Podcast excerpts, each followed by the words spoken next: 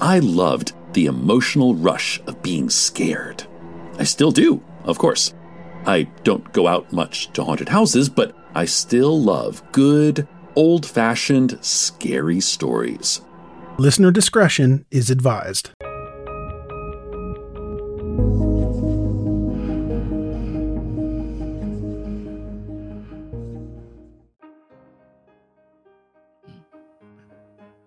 It's February 4th, 2003, and it's the night before Sofia Juarez's fifth birthday. Like any kid on their birthday eve, she is so excited. That evening, she was playing with her brother in her room. There are differing accounts of what happened next, but at some point, Sofia left the home and simply disappeared. Despite an extensive search and publicity, no trace was found of the little girl. Investigators never gave up, though, and now, 18 years after Sofia was last seen, there have been several new leads in this case. And one that could possibly change everything. And of all places, this explosive new clue came from TikTok.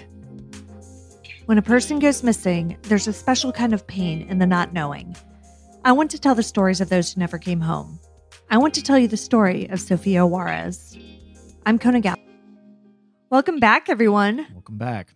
I really wanted to get this story out there as soon as possible because, as I mentioned in the intro, there have been some exciting new leads in this case.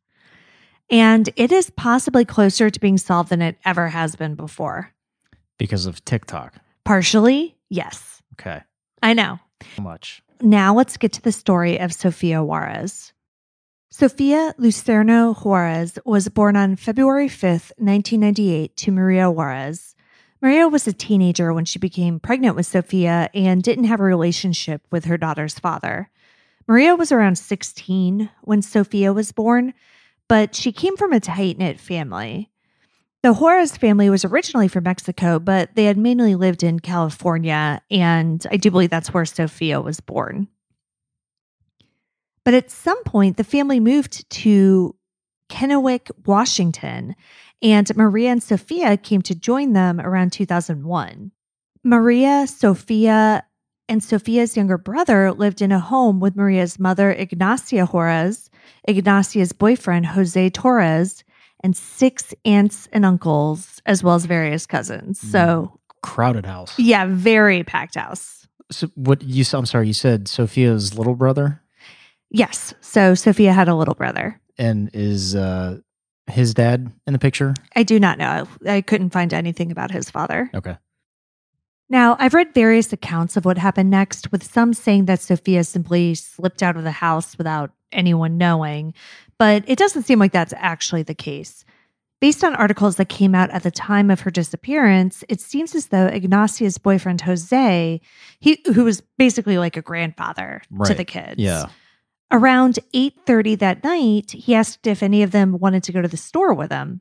He had to like pick up milk and get gas, just, you know, going it was little, literally just going to the convenience store down the street. Okay. None of the kids said that they did, but apparently Sophia changed her mind at the last minute.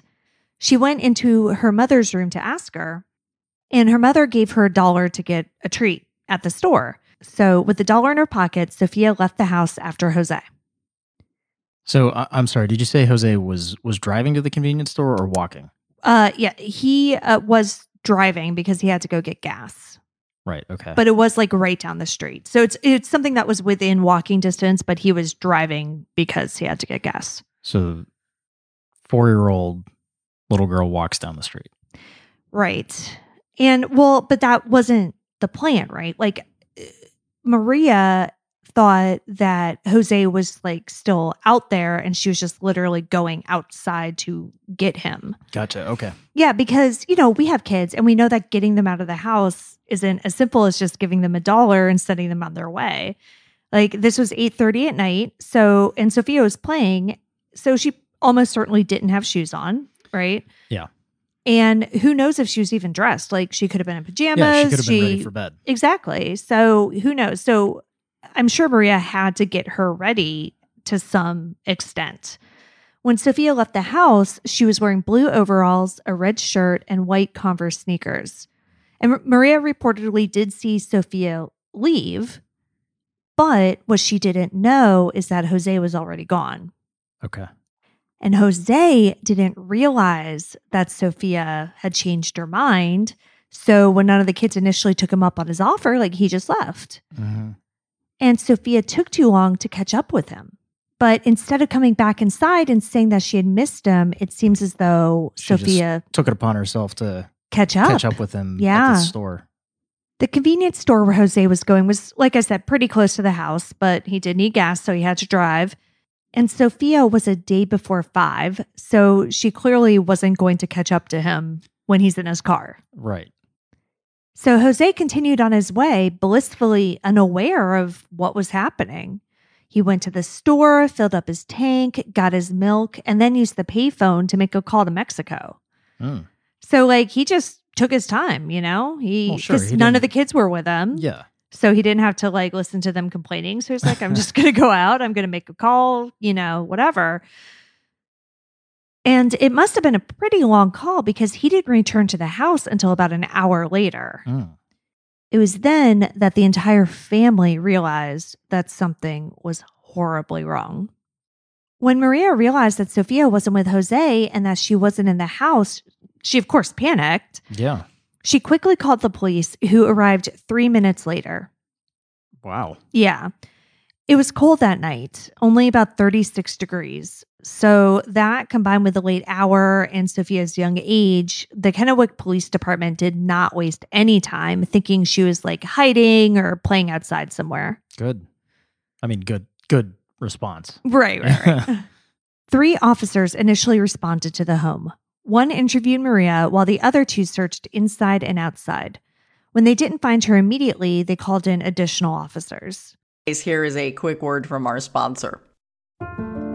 We take this few seconds off to inform you, our valued loyal listener, about the best health and fitness podcast shows from the Nezpod studios. Join us as we give you the best of the best health and wellness updates you can rely on for the treatment of chronic health problems. Classic functional medicine back to basics health tips and special updates from the best doctors in the United States of America. Check out this health and wellness podcast shows. Explore Health Talk Weekly, Healthy Lifestyle Matters, Excellent Health Digest, Healthy and Free Daily, and last but not least, Weekly Health and Fitness Corner. Also, check out Nasty Boy CC, the truest story never told fiction podcast, for that real life on the go experience with the 27 year old Golden Boy, who made our guest invite number one list. He tells us about his story as it happens in real time and in real life. It's Nasty Boy CC, the truest story never told. Go get a load of that happiness because happiness is healthy as we know it. Join us every week as we continue to provide you the best of health and fitness wellness updates from around the globe. Enjoy the show.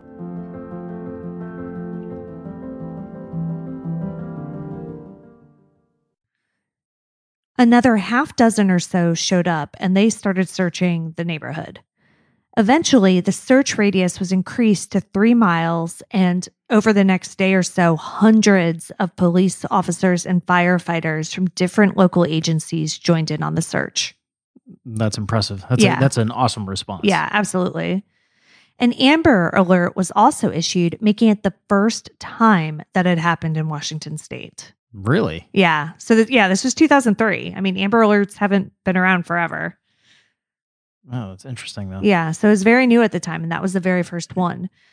When Sophia didn't turn up that night, investigators were pretty convinced that they were dealing with a child abduction. hmm What they didn't know was if it was a stranger abduction or far more common family abduction. Right. I'm sure their their attention focused to Jose right away. Right, exactly. Yeah. And I mean, there are many adults living in the house. Oh yeah, yeah. So, I mean, it focused I'm sure on they didn't rule out anybody, but you know the the prime suspect in my mind at this point in the story would be Jose, Yeah. just because you know he was the one that was out of the house. Right. No, and I think that makes complete sense. And I'm sure that's exactly what they were thinking as well.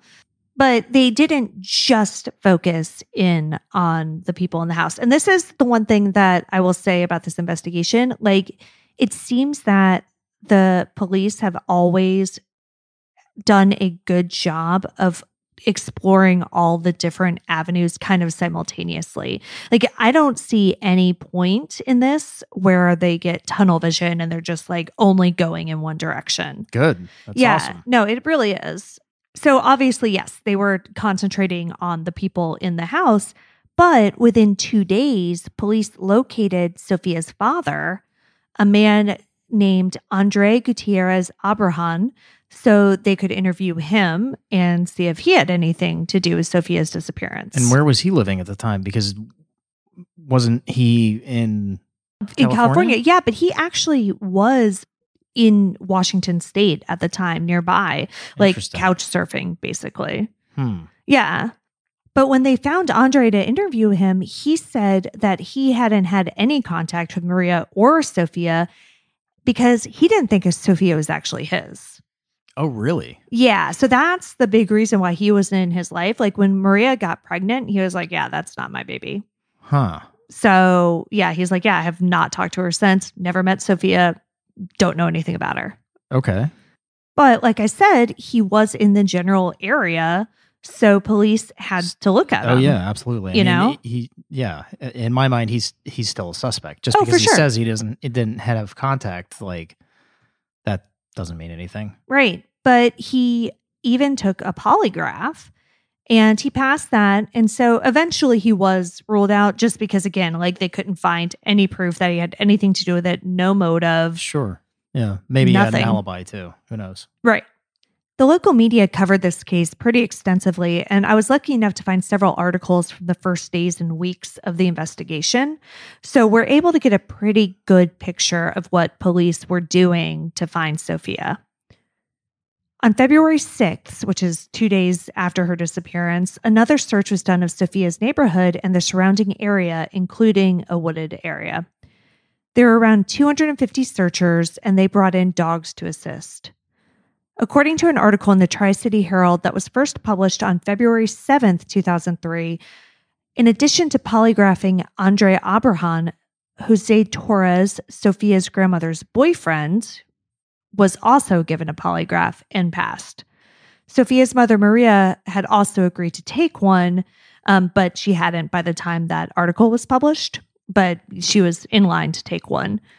But they didn't just rely on that they also went to the store. You know, they checked out his alibi and he verified that Jose actually bought milk that night. And they were working on verifying that call he made to Mexico. Uh, they also impounded his car. Uh, yeah, you're you weren't kidding. This this is a thorough investigation. Oh, absolutely. Yeah. It does seem as though Kennewick police did a good job of leading a bifurcated investigation. While they were looking into Sophia's family, they also started looking at sex offenders in the area. According to that same Tri City Herald article, there were 151 level one offenders, 10 level two offenders, and six level three offenders in Kennewick. So what are, what do the different levels mean? the levels of um, sex offenders are like burns. So first degree is less serious than third degree. Okay. Uh, level one, the vast majority of sex offenders are level one offenders, and they're considered at a low risk to reoffend.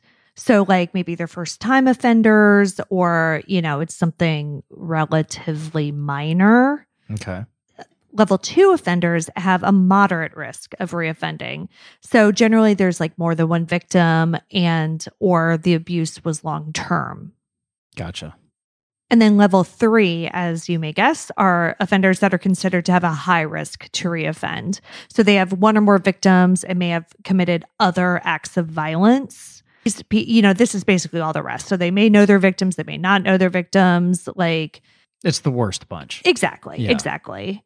Um, it also says these offenders commonly have clear indications of a personality disorder, which, sure, yeah, yeah. yeah, so there were six of those level three offenders that lived nearby. They also did some very interesting searches of three different homes in the area.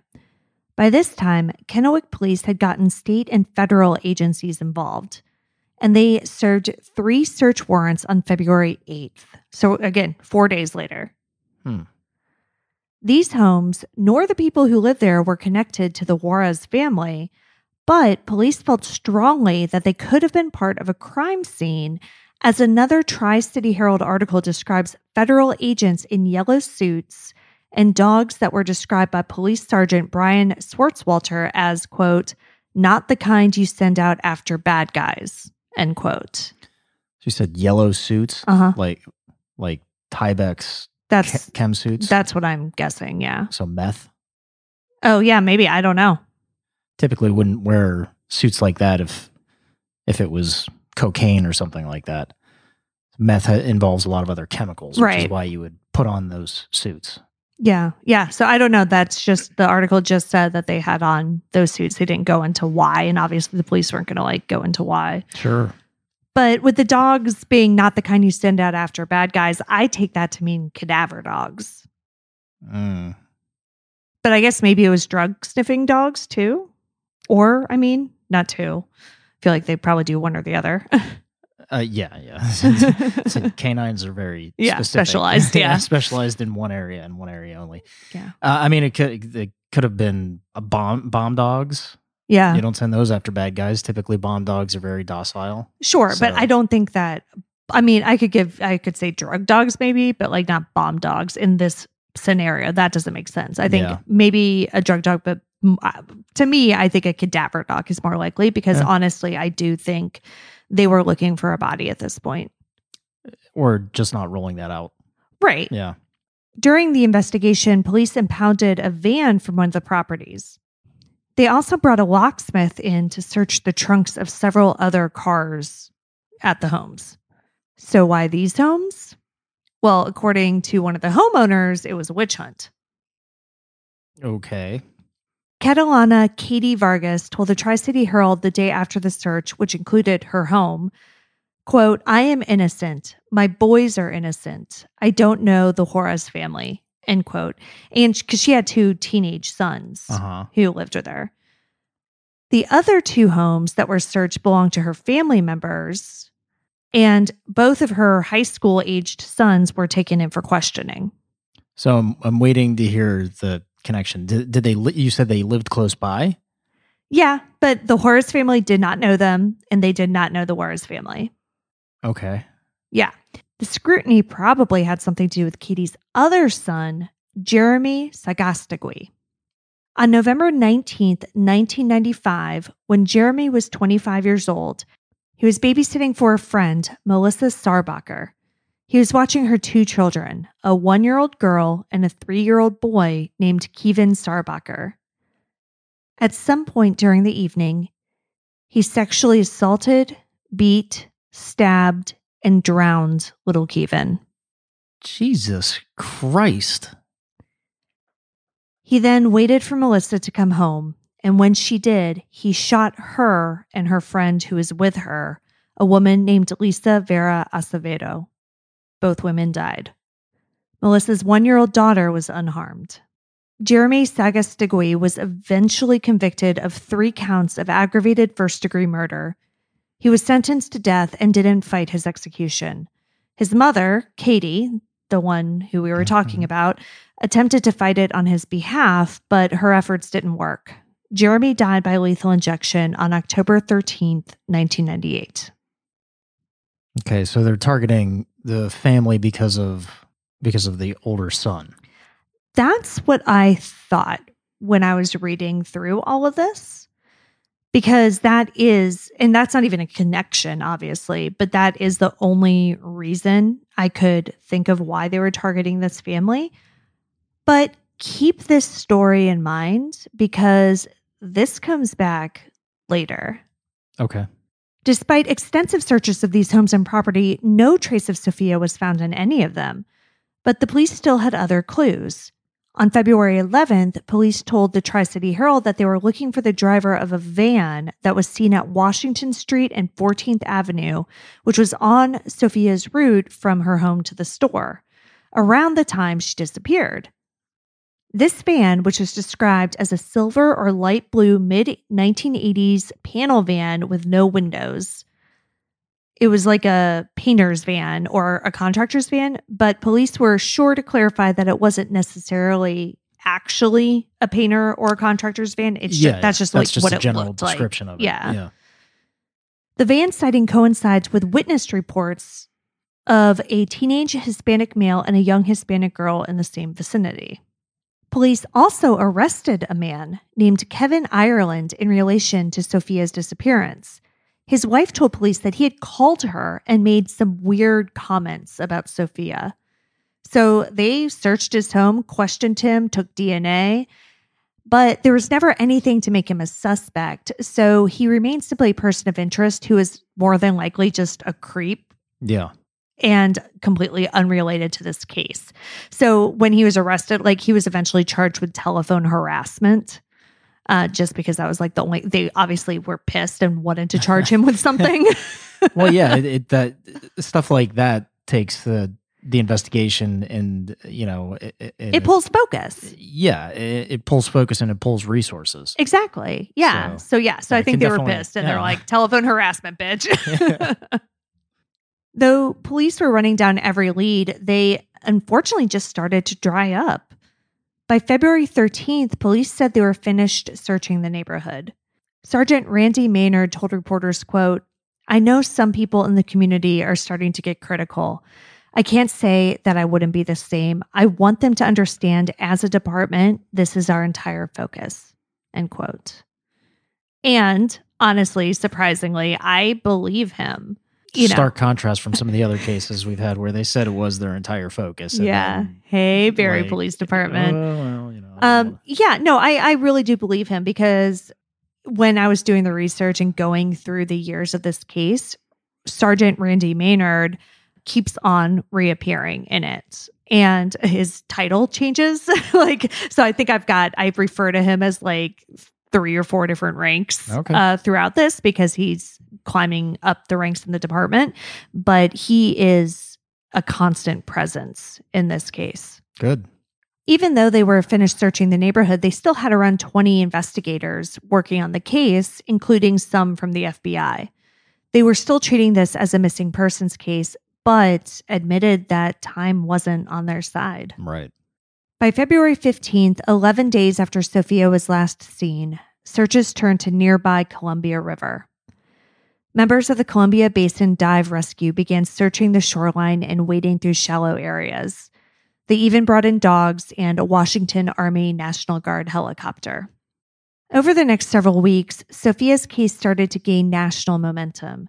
She was featured on America's Most Wanted, and NASCAR driver Damon Lusk, who graduated high school in Kennewick, raced the Busch Series with a photo of Sophia on the trunk of his car. wow Yeah, in lieu of a sponsor logo. holy shit Mm-hmm. And while those efforts did result in phone calls, they didn't result in any solid leads. Detectives seemed to be incredibly invested in solving this case, but eventually there just wasn't any more that they could do with what they had. As time went on, there were a few unconfirmed sightings, like the 10 year old neighbor who claimed to see Sophia walk down the driveway and talk to a man in all black. There was the drug informant who told authorities that they could find Sophia's body on a farm. In May of 2003, three months after her abduction, police started searching for an orange van with double J's in the license plate number. The driver of that was reported to be a white male between the ages of 35 and 40 with a thick blonde beard. But that connection was tenuous at best. Witnesses had basically just reported seeing that van generally in the vicinity at generally the time of her disappearance, but there was nothing else that indicated that it had anything to do with her case. what color did you say that van was Orange. Oh, yeah that's that's definitely different than the other van Yeah, yeah. So the other van was like a blue, gray, silver type van. yeah Interestingly, or almost unbelievably, investigators still thought Sophia was alive even eight years later. Kennewick Police Detective Sergeant Randy Maynard, who I mentioned just a few minutes ago, who he was one of the original officers, told the Tri City Herald in 2011, quote, My gut is that she's alive. If she's deceased, we'd have found her remains. Maybe that's hanging on to hope. I don't know. End quote. I mean, it's it's confidence in your, you know, searching ability for the for a body. It is, especially in Washington State. Because again, Right. so this We've is our second. cases. Yeah. Well, just last week's on Lo- Logan Schiendelman. Yeah. Didn't we have another one that? Yeah, Kyron in- Horman. And yeah. Yeah, So lots of trees in Washington. right. Right. But they did not think that they had missed her. No, I mean, good for them, and maybe they didn't. Yeah. mean- yeah. And I mean, again, like maybe he really is just hanging on to hope, but it's nice to have an investigator on a case like this that is hanging on to that hope. Right. Yeah. Exactly. Because he, if if he's hanging on to that hope, he's going to drive the, that investigation forward Absolutely. instead of just waiting for the. uh, Not to sound cruel, just waiting for a body to turn up. Right, right. And, you know, so this quote was in 2011, you know, so eight years after she disappeared. Yeah. And he was still doing it. Like he was still running down leads. Someone contacted them right around that time saying that there was a Sofia Juarez on Facebook who was living in Long Beach, California. Well, so, I mean, well, I know sh- sure, but I mean, But the they name still- Sophia Juarez, like that's not. it's a very common name. yeah. but they still ran her down and like checked it out. They didn't just ignore it. Yeah. No, that's that, that's good. Yeah. On the 10th anniversary of her abduction, police said that Sophia's disappearance. That's It's a very common name. yeah. But they still ran her down and like checked it out. They didn't just ignore it. Yeah. No, that's that's good. Yeah. On the 10th anniversary of her abduction, police said that Sophia's disappearance had basically reached urban legend status. There were just rumors, you know, swirling around about what had happened to her. One was that she had been accidentally hit by a van and then buried. That one apparently came up a lot. Another was that she was abducted by someone she knew and was living in Mexico. Uh, um, slightly more plausible, but uh, aren't all of her or most of her relatives Right there. within the United? Well, yeah, in the house. It sounds like. basically in the house yeah, but i mean yeah and i i'm sure they do still have family back in mexico Sure. because you know jose was calling mexico he's not in her family but you know Clo- either way enough. i'm sure they still have connections but yeah you're I right I feel like there's not really much of an import business into Mexico. I feel like most of it's coming out of Mexico. hey i don't know i I mean, mean I don't know, people people do things all the time Sure. but yeah, yeah, I mean, because you got to think just in that house, Sophia was living with her mother, her brother, you know, and all of her mother's six siblings Yeah. and her grandma. And apparently, so Jose, you know, was Ignacia's boyfriend, but um, Sophia's biological grandfather also lived nearby and like apparently came out and, you know, joined in the search and things like that. yeah. So yeah, like her family was very close and they were all there basically. Right. I don't put a whole lot of stock in the uh, getting hit by a, a van and then buried. Because, Yeah. the, I mean, how many witnesses uh, were around at the time? It seemed it seemed like they got a lot of witness statements.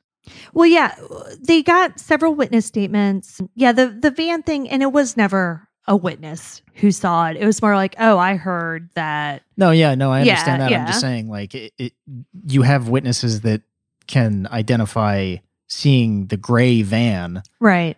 uh, you know, possibly with Sophia in it, right? You said it was a Hispanic male with a young Hispanic girl. Yeah, but the information that was given at the time Mm-hmm. didn't necessarily connect those two. It didn't necessarily say that that was Sophia at all. Okay.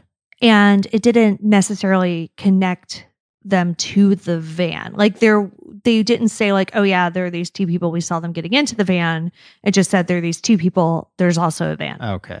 Okay. Well, regardless, you're getting witness statements about various Right. things that were that were happening at the time in that general area.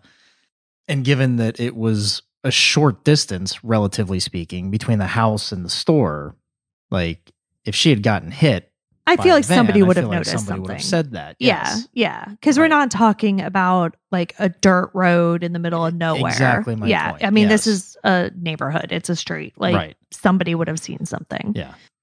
Eventually, the Juarez family moved back to California and tried to pick up the pieces.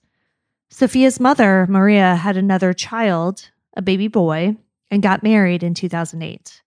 But the next year, tragedy would strike again. Maria Juarez passed away from medical complications in 2009. She was just 26 years old. Whoa. Thank you all for listening, and until next time. This will conclude the episode. Thanks for tuning in. If you like what you hear, please leave a comment and subscribe. Thank you.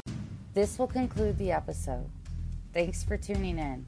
If you like what you hear, please leave a comment and subscribe. Thank you.